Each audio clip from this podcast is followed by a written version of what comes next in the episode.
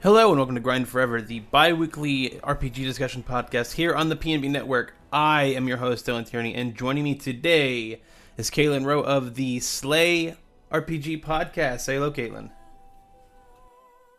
Yeah, Caitlin Gallasrow. That's me. Right. Very happy to have you, Caitlin. I've been trying to get the entire Dragon Age trilogy kind of nailed down because uh, I know it's a franchise a lot of people care about, and there's no person I'd rather have on for this first introductory episode of Dragon. Starting off, do you have a lot of insight into like the background of Dragon Age Origins? Like what, like do you know what kind of went into it, or because I always know it as, hey, there's Mass Effect, and then after that they made Dragon Age, but it seemed like they were actually very concurrent products. Yeah, I mean, I'm not like a you know game dev pro in any sense, but it mm-hmm. definitely I think that they were kind of being made at the same time, but Dragon Age has always kind of been like in the shadow of Mass Effect to a degree. Um, as far as like it, it seems like what they kind of provide in the way it looks and like how it's promoted, and I mean even like fans, a lot of people seem to be kind of more into Mass Effect than Dragon Age, kind of broadly. Um, not that Dragon Age doesn't have like a huge, ridiculous fandom, but um, right tends to get just stuck with the silver medal in terms of like just a, a Bioware tier, you know, by the numbers kind of thing. But I mean, I, I always, you know, throughout the years, I've always heard it talked up as, you know, like it, it, it's not as well regarded, but it always it's it deserves that kind of prestige and respect that a lot of Bioware games have. And um, you know, I did a little bit of uh, diving into Dragon Age preparing for this. Uh, so what what kind of got you into Dragon Age to begin with? Like, did you have a, a history with Bioware? No, so I kind of stumbled into Dragon Age actually. Um, my gaming history is pretty like off and on. Um, I played a lot when I was a little kid. Um, like my first console was a Super Nintendo that my dad bought for me when I was like five. Um, and then I played PC games with him too when I was little. Like I played like Diablo and stuff, but I was like too little to understand what was happening and really sucked. Mm-hmm. Um, so then there was a long while where I kind of took a break from games, and then when I came back because we had just gotten a new PC and my dad uploaded a bunch of games he thought I would like, um, I ended up kind of just like stumbling. I was just like going through the folders looking for stuff because I had finished Fable and I wanted something else like fantasy y. So mm-hmm. I started Dragon Age 2 because I didn't really know what it was. I just saw like the logo and it looked cool. Um, and then I realized it was a sequel, and I was like, oh shit, well, I should go back and play the first one. So then I started Origins, and then it just like consumed my life for like a while, like a few years. Right, right. and um, and when you have your warden, uh, was there like what did you choose? Did you go with a human or an elf? Um, dwarf? I believe my very first warden was a city elf. Hmm. Very rit. No, not ritzy at all. No, I've a lot of fiction depicts elves as kind of the uh, prim and proper high end ones, but that is not the case in Dragon Age, not the slightest.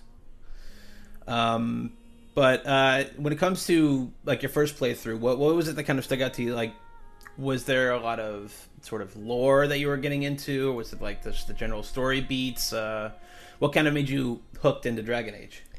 Um, I think the thing that like really got me into it was just like I love fantasy. It's always been my thing. But I feel like you always have this kind of dichotomy between fantasy that's just like really over the top 80s bullshit that would be like spray painted on the side of a van or um or really really serious like this is still important and this stuff matters kind of fantasy. And you don't get right. like a ton that's like kind of the sweet spot in between. And that's what um Origins really felt like to me. Like it is like a pretty standard, you know, like go slay the dragon deal, but mm-hmm. it does have like a lot of explorations of you know, kind of like social issues and stuff and I definitely don't think that they like stick the landing on a lot of it, especially looking back now, but it was interesting that they were giving it it's, a try and I hadn't really I guess seen it's, it.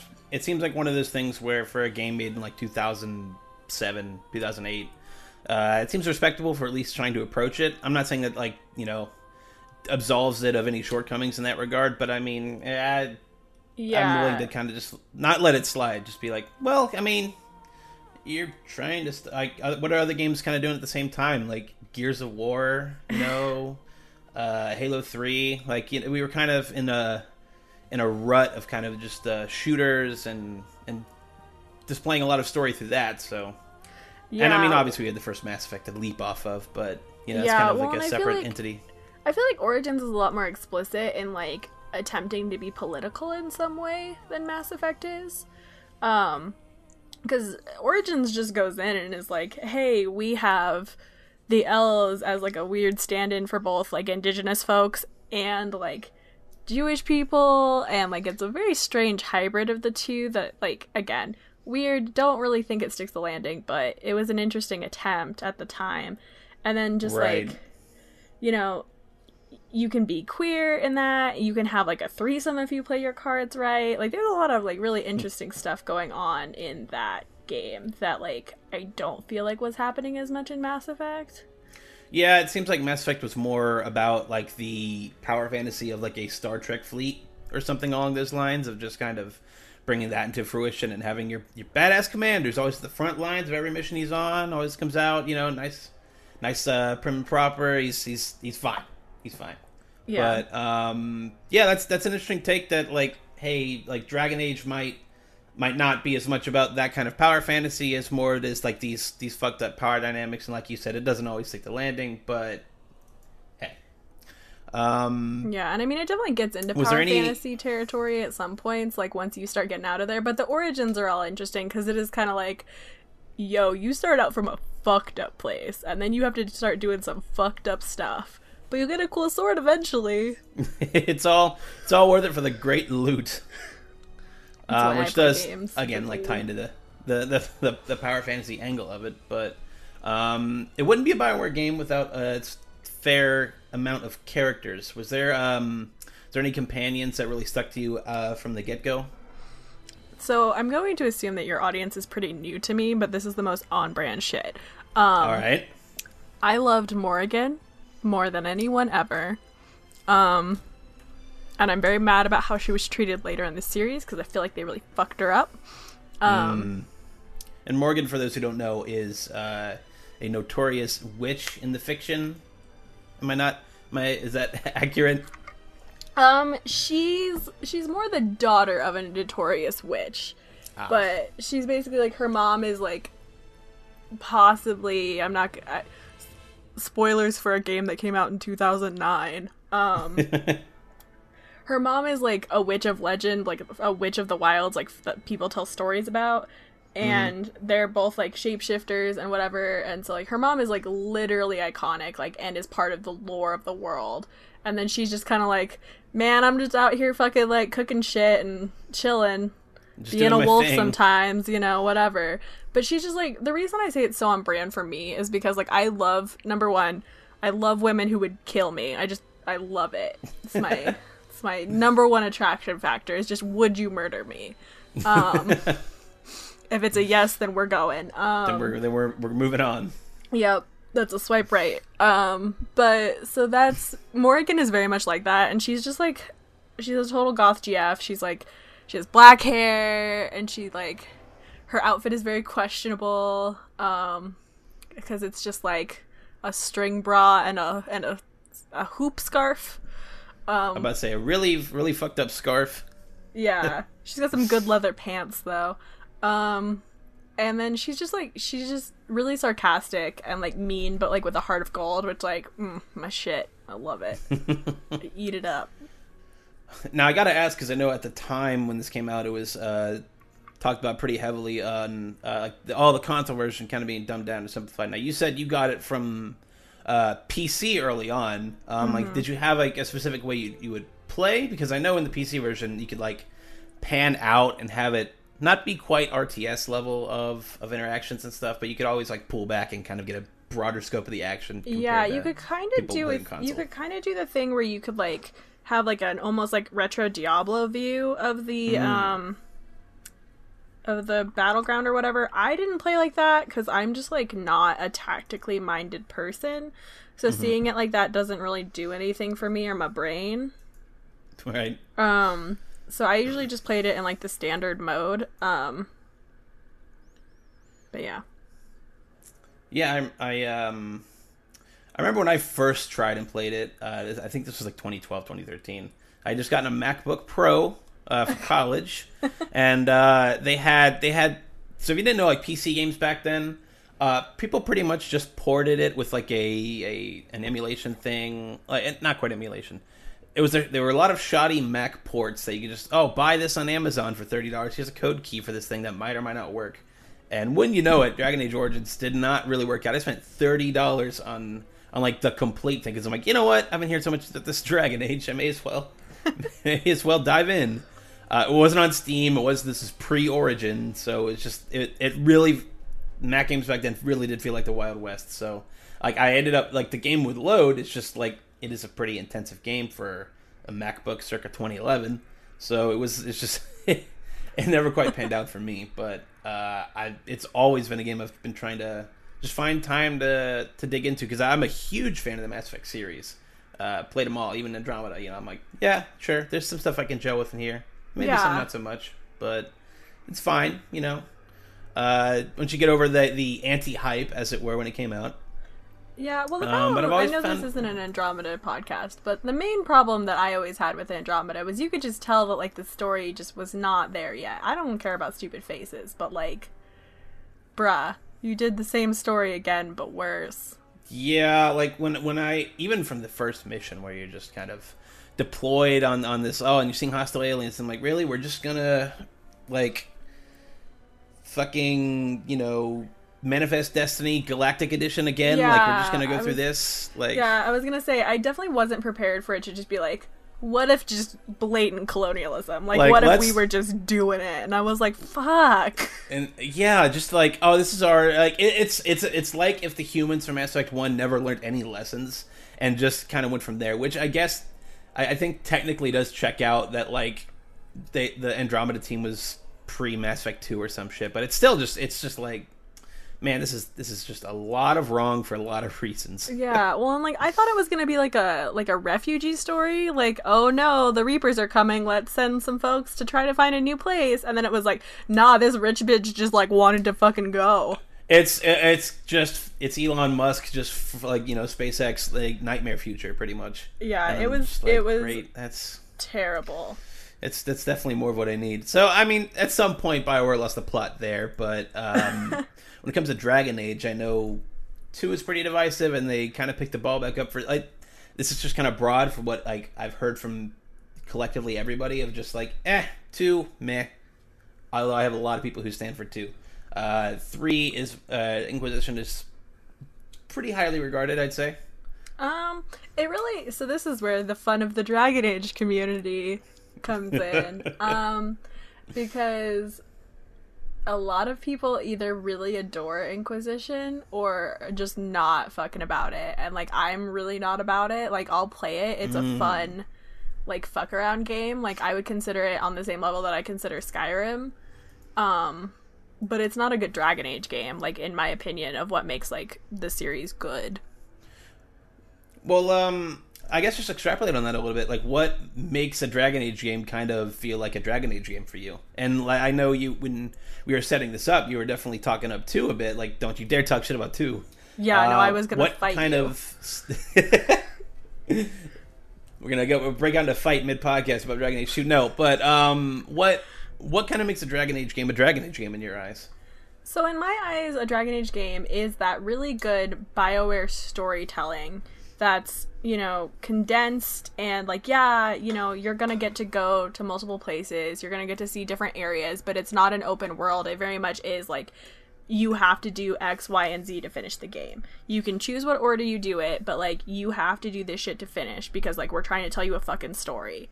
And right. it's very like character focused in that like yeah you have i think there's like an aesthetics of the party that's fun. Like all the characters it, it's not as much in Origins, I would say. Like, honestly, I think Morrigan is pro- Morrigan and Zevran are probably the most visually distinctive out of the mm-hmm. characters mm-hmm. that you get to join your party, with the exception of Shale, who's DLC, because she's literally like a giant fucking rock. Um, but you know, it's the fact that like yeah, you have these characters and they have all these different uses and you can come up with like different strategies for how you use them and that can be it and that can be enough. But also like if Right. you dig into them and spend time with them and invest in them like you will get that reward back and like their shit will interfere with the story directly. Like it'll Mm-hmm. be like oh you're walking and if you have you know x amount of like things with win like you will get a cutscene based off of her shit. Uh, just just walking. and and you think by like th- by three it was just kind of cobble I a bit the narrative was kind of lost by the scope of just what the game was trying to be. Like Yeah, it was just well- straight up an open world game. I think that it, it got lost in the fact that they were trying to be a big open world game. And like the whole regions thing, especially because it was regions that you had to unlock through points.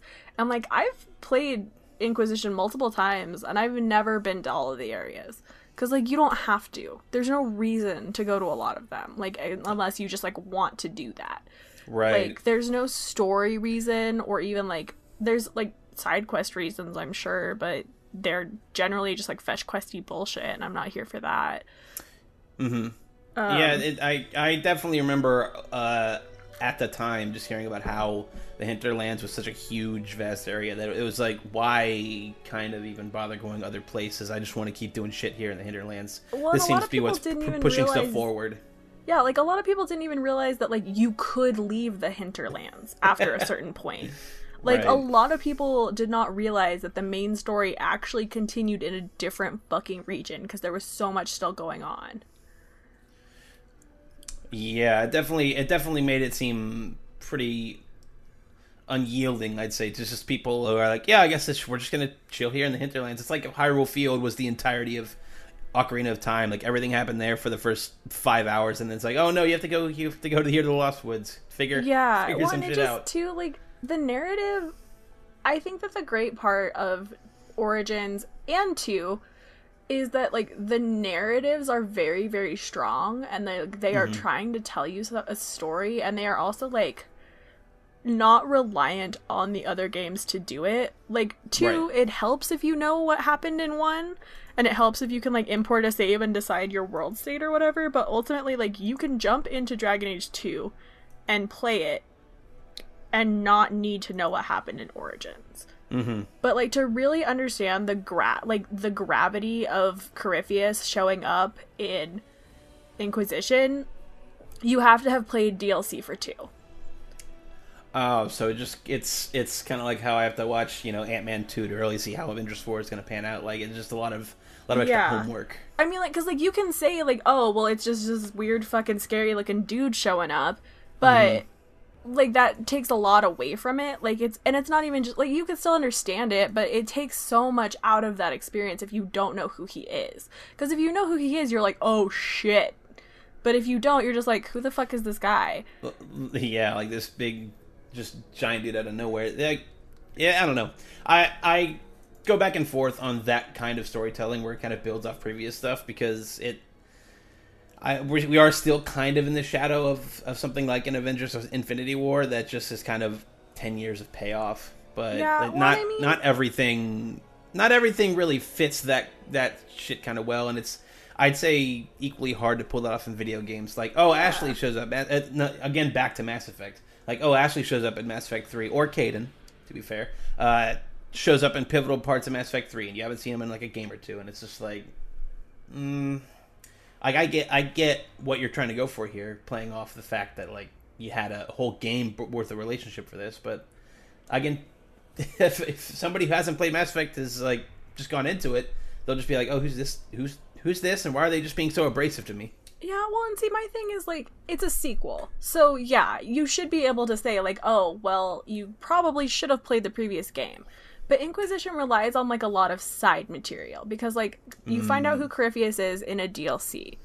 And two, like, all of the stuff with the Orlesian Empire, all of the context for that is in a book. So is all the context God. for Cole, the character in that game. You know so much about Cole if you read that book, but if you haven't read that book, you don't know who the fuck he is. He's just some weird, creepy kid. Like, and that's a disservice to that character because they don't like spend enough time. Like, they can't backtrack him enough to like Right. make it as if you did read that book. Um, even in his side missions and stuff. So like you can't you just you know, you can't do the work cuz like you know, you can say cuz like Hawke and the Warden show up in Inquisition. So you can say, well, okay, that makes sense and that should be like, oh, well you probably should have played 2 and you probably should have played Origin. Mm-hmm. But like asking people to like have done all this additional like extracurricular shit that they have to pay for on top of, like to have really big beats of the story matter is just like ridiculous to me. Right. Yeah. It is a lot of extra homework and homework you have to actually buy, like you said, like extra, extra, extra stuff on top of what you already have to do by nature of being a sequel. Yeah. Also like Uh, now, I Darkspawn was doing- talking also a DLC. So- Really? Yeah. Awakenings, which is a very weird but good expansion to Origins. I guess it's technically an expansion, but whatever. Right. Like it. Oh, this is Awakening. When it? Yeah. Because um, yeah, that seems like a pretty important little detail of like, oh, here's a Darkspawn ta- talking or like speech. Because uh, just simply doing my research is like, oh, their their sole lot in life is just like to corrupt the old gods who, if I'm not mistaken, are all the dragons, right? Yeah, they're the old Tevinter dragon gods.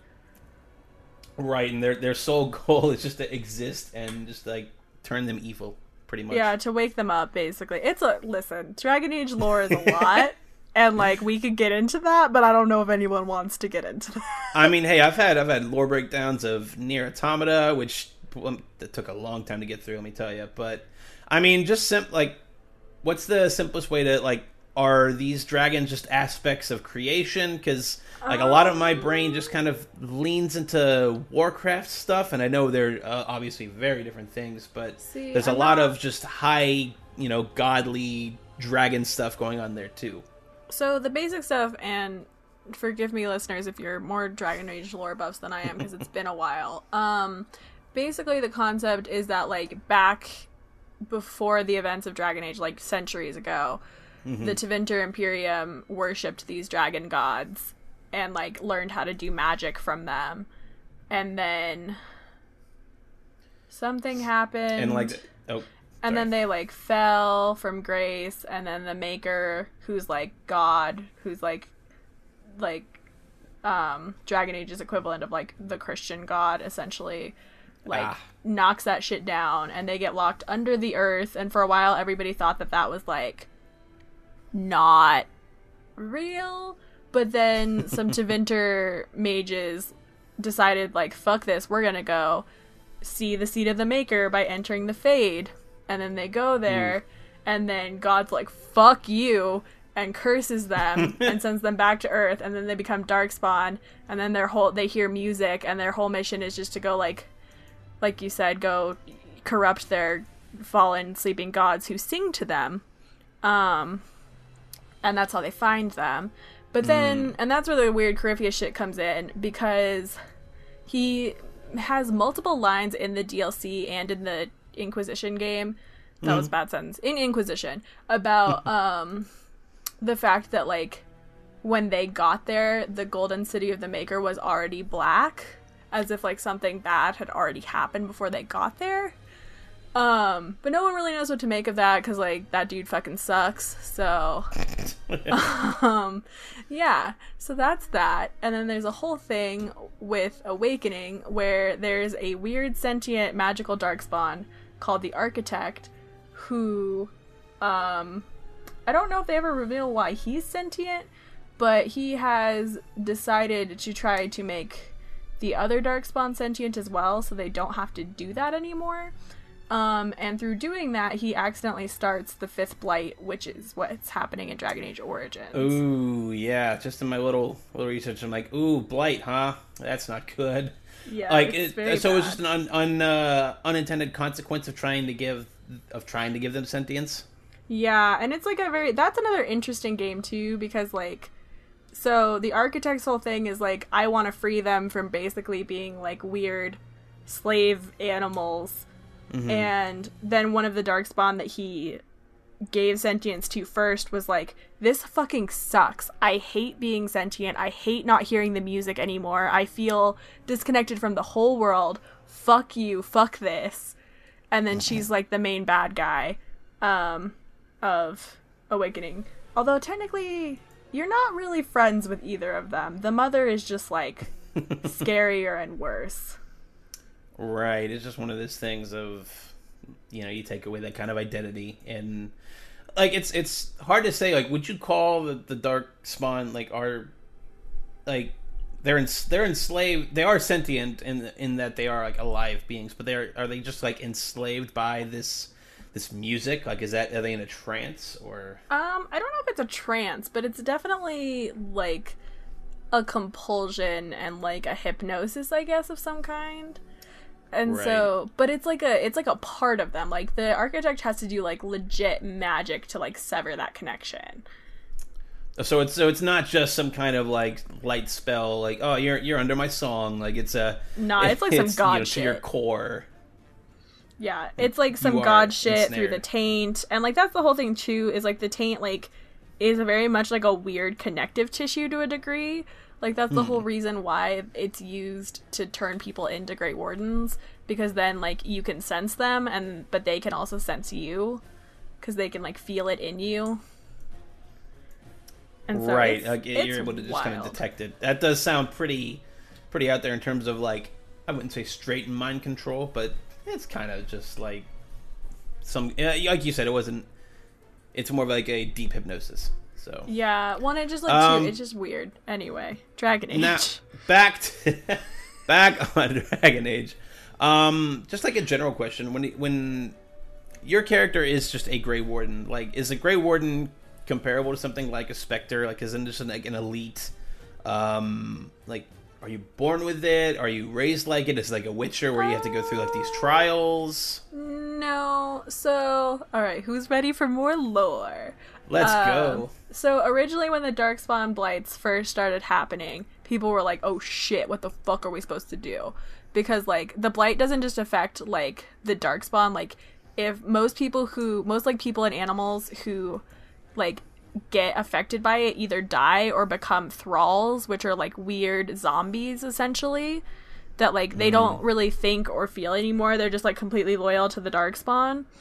Um and like the animals will become like scary zombie versions of themselves. Um right and then some people who were just like really good at fighting were like fuck it, we don't really have any other options. Let's like see what happens if we try to like drink their blood. Um Yeah.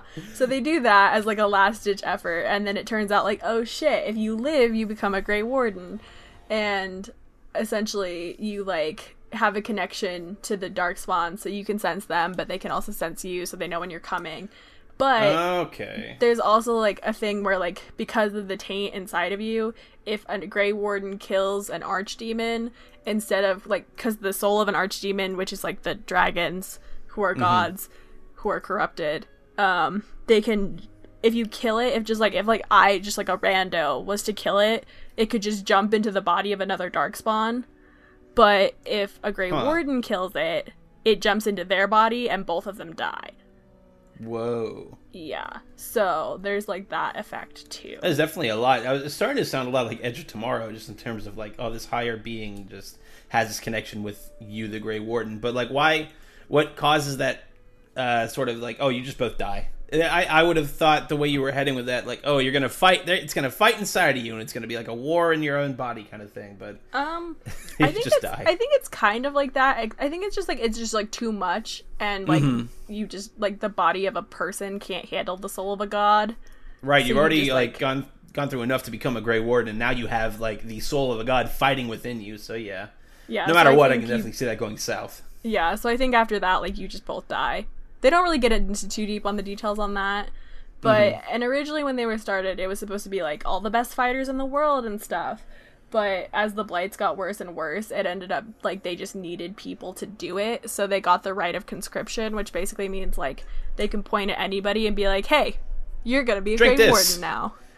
um, which is a sip. generally how you end up joining, I think, in most scenarios in Mm-hmm. Origins. I think there's like one or two where you can just be like, I mean, I think you can always just be like, hell yeah, but like most of the time, I think Duncan's got to be like, I'm conscripting this person, fuck off. You you have to do it. There's no way around it. Like it's it's the law of the land. Yeah. That's like the city elf. Like you have to be conscripted, even if you're like, "Fuck yeah, I'll do it," like just to get you out of jail. Duncan's like, "Shut the fuck up! I'm taking this person." Right. Which, like, reading into um, just kind of elf story uh, in terms in terms of like what Dragon Age is, like we talked about earlier in the show. Like, man, that's that's fucked up. Like, it's a lot. Because, uh, like I like I said uh, earlier, a lot of elves in traditional fantasy, be it D and D or even things like derived from D and D, like your Skyrim's, like your uh, witchers and stuff. Like things people like elves are generally like a high society, fancy pants kind of deal. But it seems like in uh, Dragon Age, it definitely went for for a different approach.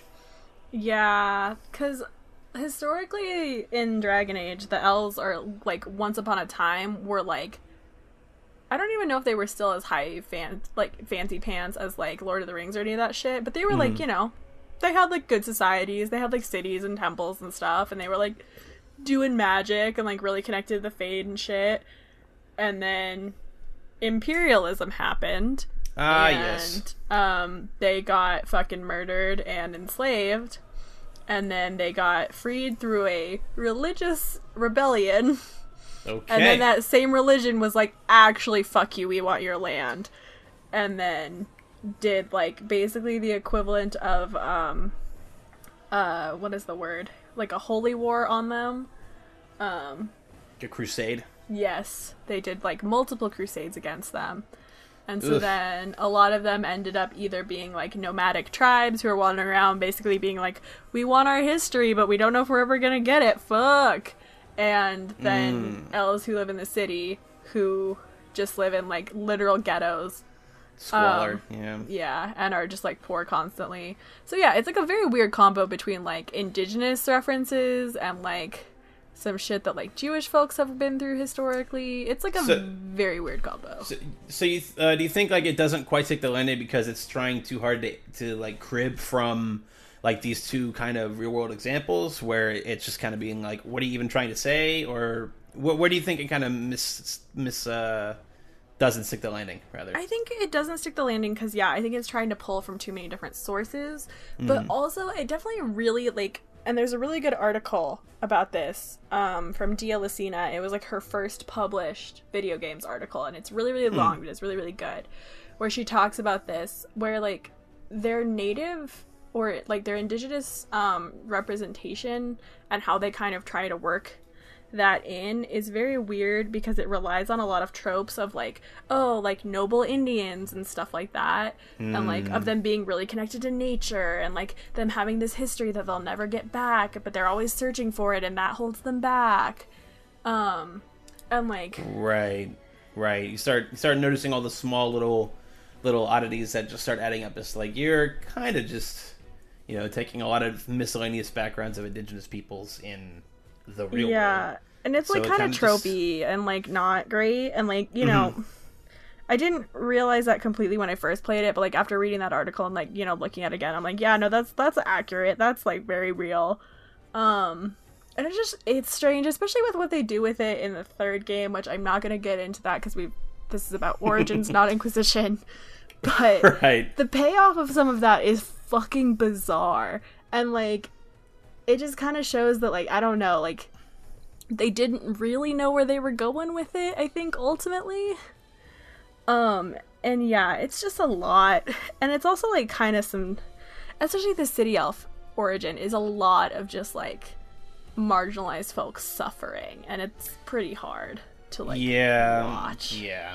I can I can definitely see how that would that would lead to a lot of just a lot of uncomfortable uh, imagery when trying to just be like well, there are completely original idea of two completely separate uh, oppressed peoples just kind of put into one, and they're just going to live in these ghettos in the city.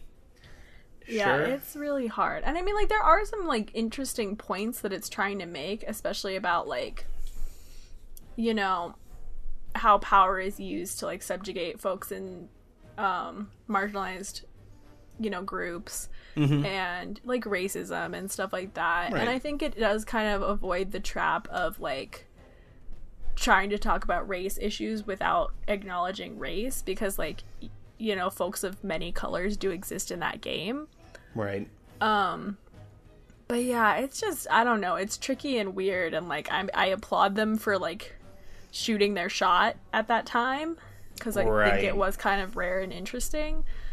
But yeah, it's a lot. Yeah, I, I, can. Yeah, it's it is totally.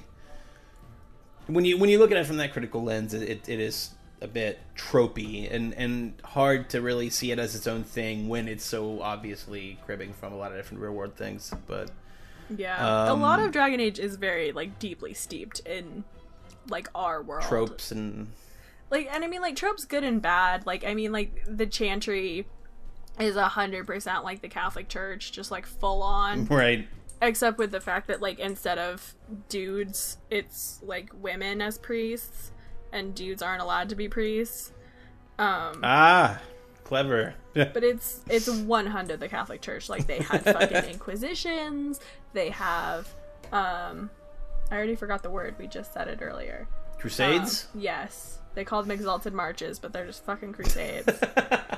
And like right. Oh man. they persecute people for the way they're born and hold keep them in towers. It's a whole thing. Right. I, I yeah, definitely dependent on on some tropey things, both good and bad. But um, were there any other kind of um, you know different? I don't want to say race. Well, it is racist. Like just uh, playable characters. Like, did you ever go back and try like, oh, I'm gonna try a dwarf this time to see what they're all about? Like, see what see what's going on with them. Yeah, I think I've played every race and I've definitely played every single origin of that game. Um Gotcha, gotcha. played- Because I was. Oh, go ahead. I'm pretty sure I've played every race, especially if you count.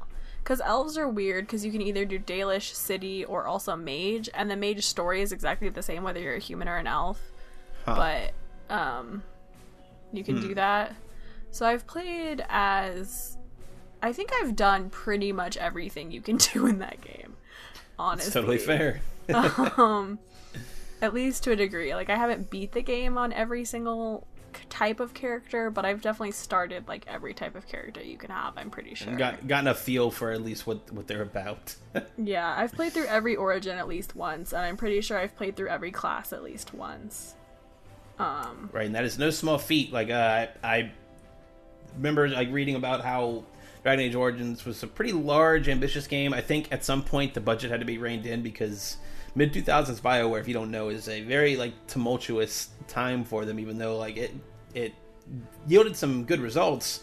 Uh, you know, games like Dragon Age took about six, seven years to make. Games like Mass Effect, at least five. You know, they had a lot of things brewing in the aftermath of Knights of the Old Republic, but it was it was a very tricky time for them. That's why you saw them make deals with like, oh, Mass Effect's going to be published by Microsoft. Just kick us a few bucks here for our exclusive. Like, it's Yeah, it it's a pretty interesting kind of background on on um on what what went into Dragon Age Origins. Because like it was originally just Dragon Age, and I think after some testing, it's just like, yeah, this is gonna be a trilogy. You know, like we're gonna kind of set our stuff up up front. Like here's what we're gonna here's what we're eyeballing. So this is Dragon Age Origins, and then I Yeah. think two that was Hawke, right? Yep, two is Hawke. Right, and it was a bit more reined in and definitely controversial. Well, the uh, development of that game was just fucked, honestly. But I They wish had a they year to make it. Yeah, I wish they hadn't named Dragon Age Origins Dragon Age Origins just because people thought it was like a sequel or a prequel when it wasn't. Mm, I could see that. Yeah. And like it's obviously named because you get to play through like one of six origins when you start the game. But like folks don't know that going in. Um Yeah, yeah. It's I originally was just called Dragon Age, so maybe it it might have just sounded a bit too not generic, but more along the lines of just like, eh, like it's not going to really stick out to people. yeah, I mean it probably just has some people probably just been like, uh, it's probably like a shittier dungeon siege or something. right. Like, man, Um, it would have been such a different identity for Mass Effect. It was called Mass Effect Origins because, for the most part, it's you are a Shepard and you are a human, but you are kind of just deciding your backgrounds and stuff and going from there. And Yeah, well, and you don't play through your backgrounds. Like that is something that Origin True. has done that's like very interesting that I haven't really seen replicated. Is like because you know in theory like for like a formulaic fantasy game, you would start at like the moment that you become a Grey Warden and kind of go from there. Mm-hmm. But Origins really does give you kind of that like mini prequel behind the scenes of like how you got there. Um huh. which is really interesting and it does do a lot of world building and just kind of show like I think that was one of the things that I appreciated is like on the back of the box it's described very much as like a dark fantasy world and like for all the good funny things in that game it very much is like a dark fucked up world and the origins do a lot to show that without being like overkill although i think mm-hmm. you could argue maybe it's a little overkill in the city elf origin um but right. like every single one of those origins is fucked up like i think the most tame one is like maybe the mage one and like mm-hmm. maybe the Dalish elf.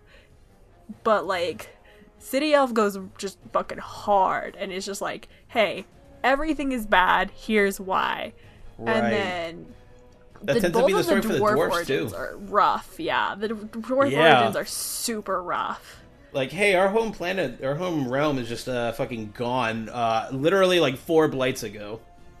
Yeah. Also, like we've like, been we've been fucked for a while. Well, and it's just like it's fucked up because like you can either be like literally the prince or princess, or you're like the poorest, right. like just most shit upon person. And either way, it's just like, wow, this is fucked up. Like dwarven right. society, which is like deeply separated from the rest of Ferelden society, is just like mm-hmm. a fucking mess.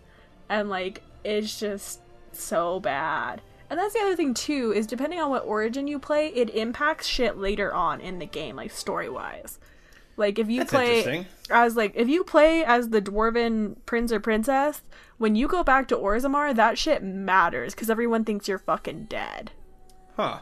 And then like you yeah, have that, a very real tie to the politics that are going on. It's, def- it's definitely something that I don't see, uh, you know, captured as much in a lot of modern RPGs of like the where where you start does make an impact later on. Like back back to Mass Effect, you know, you st- you have your origin, and then it doesn't really matter. You're not even really pr- like precluded to be oh you're you're a born renegade or you're a born paragon or like doesn't doesn't really affect anything except a line of dialogue at the beginning. So I don't know. Yeah, it's yeah, it's wild and it impacts the story, and it's cool too because they don't have like a Mass Effect really leaned into having that binary morality system. And I was about to ask, yeah, like, uh, do you think that was like a wise, intentional kind of move on their part to sort of break away from that? Because the last few games, even Knights of the Republic, definitely, you know, had the binary morality of good and evil. Like, you, um, did you kind of like that more than their other approaches? Oh, I love it. I think it's really good, especially like in a world that fucked up to be like, yeah, this person like cuz ultimately at the end of the day like, yeah, you're the hero, you're the warden. Like if you kill mm. the dragon, you fucking killed that dragon. Right. But like you can also be a deeply shitty person and like the game is like, yeah, like honestly, like you got conscripted. You didn't necessarily want to do this. That doesn't mean you're going to be a good heroic person. And like presented with some of the choices in that game, like a lot of the time you're kind of a shitty person regardless just because of what you mm-hmm. have to do so like there's no I feeling like, good about it yeah well and it's it's just nice too because it, it felt a little bit more like true to things because your choices really only impact like how other characters will react to you like in your party mm-hmm. and then like how like npcs will react to you because like if you make a choice that like Wynne deeply disagrees with. She's gonna fight you. Like you will have to kill her. Or she oh, will have or she will leave. Because mm-hmm. like they're characters with their own sets of ideals and stuff. So you do like have to like if you don't know, you could accidentally walk into a situation and like make a choice where like, well, now your party's fucked. Or like if you know, because hmm. like I've played it a billion times, so now I know who to take where to like avoid that kind of shit. But mm-hmm. like it really did give like the other like the NPCs some agency and some like depth that like they do have these really strongly held convictions or at least like they'll let you know when they disagree like they're 100% like it's like the Morrigan disapproves thing um and like if they disapprove of enough of your shit they'll leave or like you won't be able to unlock events with them or like there's all kinds of really interesting stuff that tied into that and i thought it was a lot more realistic to like obviously it's a stupid fucking fantasy game, but like it felt real to the Right. fiction of you're, you know, all these strangers hanging out together, but these people are like looking to you to lead them. But that doesn't mean that they're gonna blindly follow you. Like they're individuals too, and if you do something that they don't like, they're gonna be like, "Wow, fuck you." Right, that does seem true to what the uh, World of Dragon Age tries to present of like, you know, yeah, and and Bioware games as a whole try to present of just like things aren't really that black and white as as much as like the silly kind of Paragon Renegades uh, prompts would have you believe, and like yeah, like you you're the leader, but that doesn't mean you know you have to earn that leadership and that loyalty. You don't you can't just be like I'm the leader, follow me, like through thick and thin, through every shitty decision I make.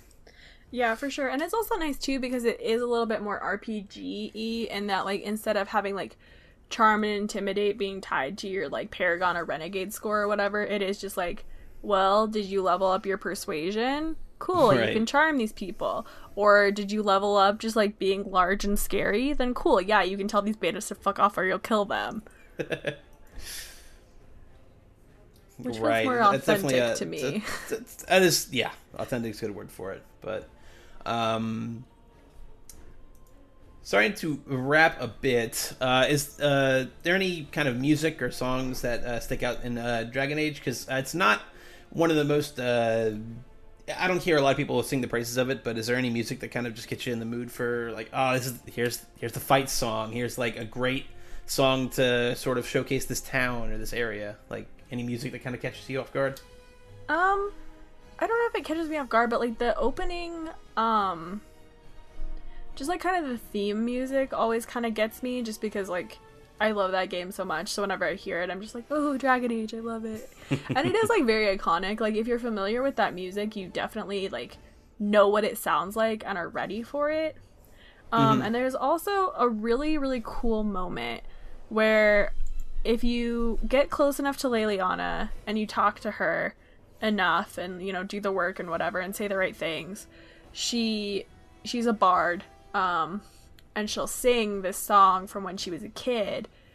And it is like part of the opening music but it's revealed that like what she's singing is like a childhood song that she knew. And it's like very dramatic and it's like a really big sweeping moment that's like very touching. Um so yeah that's that is my answer. All right, that's a good one to go out on. Uh, so, uh, this has been Grind Forever. Caitlin, thank you so much for joining me and talking uh, a lot of different angles about Mass Effect. Uh, we covered a lot of bases. yeah thank you for letting me come on your show and just talk about dragon age origins for like an hour And uh, I'd say that most of you listening probably have a computer that could run it pretty well, so I would definitely recommend uh, going for that PC version. I am sure it is not expensive. Um, the fun fact about the PC version actually is not to well actually you, but you should buy if you're gonna buy it on PC, buy it on Origin, which I never recommend Origin because it sucks. But uh, Steam because of Origin, they don't honor uh, Bioware DLC codes anymore. Oof. So you can't get like the ultimate edition of that or any of the Mass Effect games. Um, but you can play Dragon Age Origins and 2 on Xbox One backwards compatibility. So that's probably a good option. Yep, that is yeah. Definitely keep those origin tabs open. I can't uh, imagine going back to it any other for any other reason. Gotta say, but um, yeah. So you can follow uh, you follow Caitlin on Twitter at let's see CGR It's CG and 8 Rs because I'm with dumb. eight R's. Got it. CGR, and then there's eight R's. Uh, you can follow myself on Twitter at Tierney. Uh, listen to Slay, the lady led uh, tabletop podcast that Caitlin is on. Um, is it bi weekly? Uh, it is bi-weekly on Fridays. Yes. Gotcha, gotcha. And check out some of the stuff that she and myself write from time to time on okbeast.com. Um, catch this podcast on pnbcast.com. It's uh, it's the home to every show on our little network here. And support us on patreon.com slash pnb. Uh, that unlocks this show and Level Select and Full Metal Optimist. And uh, definitely recommend you get, give that a listen. We've got a new episode of PNBFM in the works. And after Alpha, the actual play podcast, it will be in the works for episode three. Uh, which just side note is one of my favorite things I do. Uh, shout outs big time to TL for for fronting that. Um, but uh, any closing thoughts, Caitlin? Any closing things like any Yay Dragon Age kind of stuff like? Uh, Dragon Age is cool and the graphics are kind of bad, but you should play it anyway. Also, you can be gay and that's always cool. Um, I think that's it. Yay Dragon Age. Yay Dragon Age indeed. And with that, we shall see you later. Bye. Bye.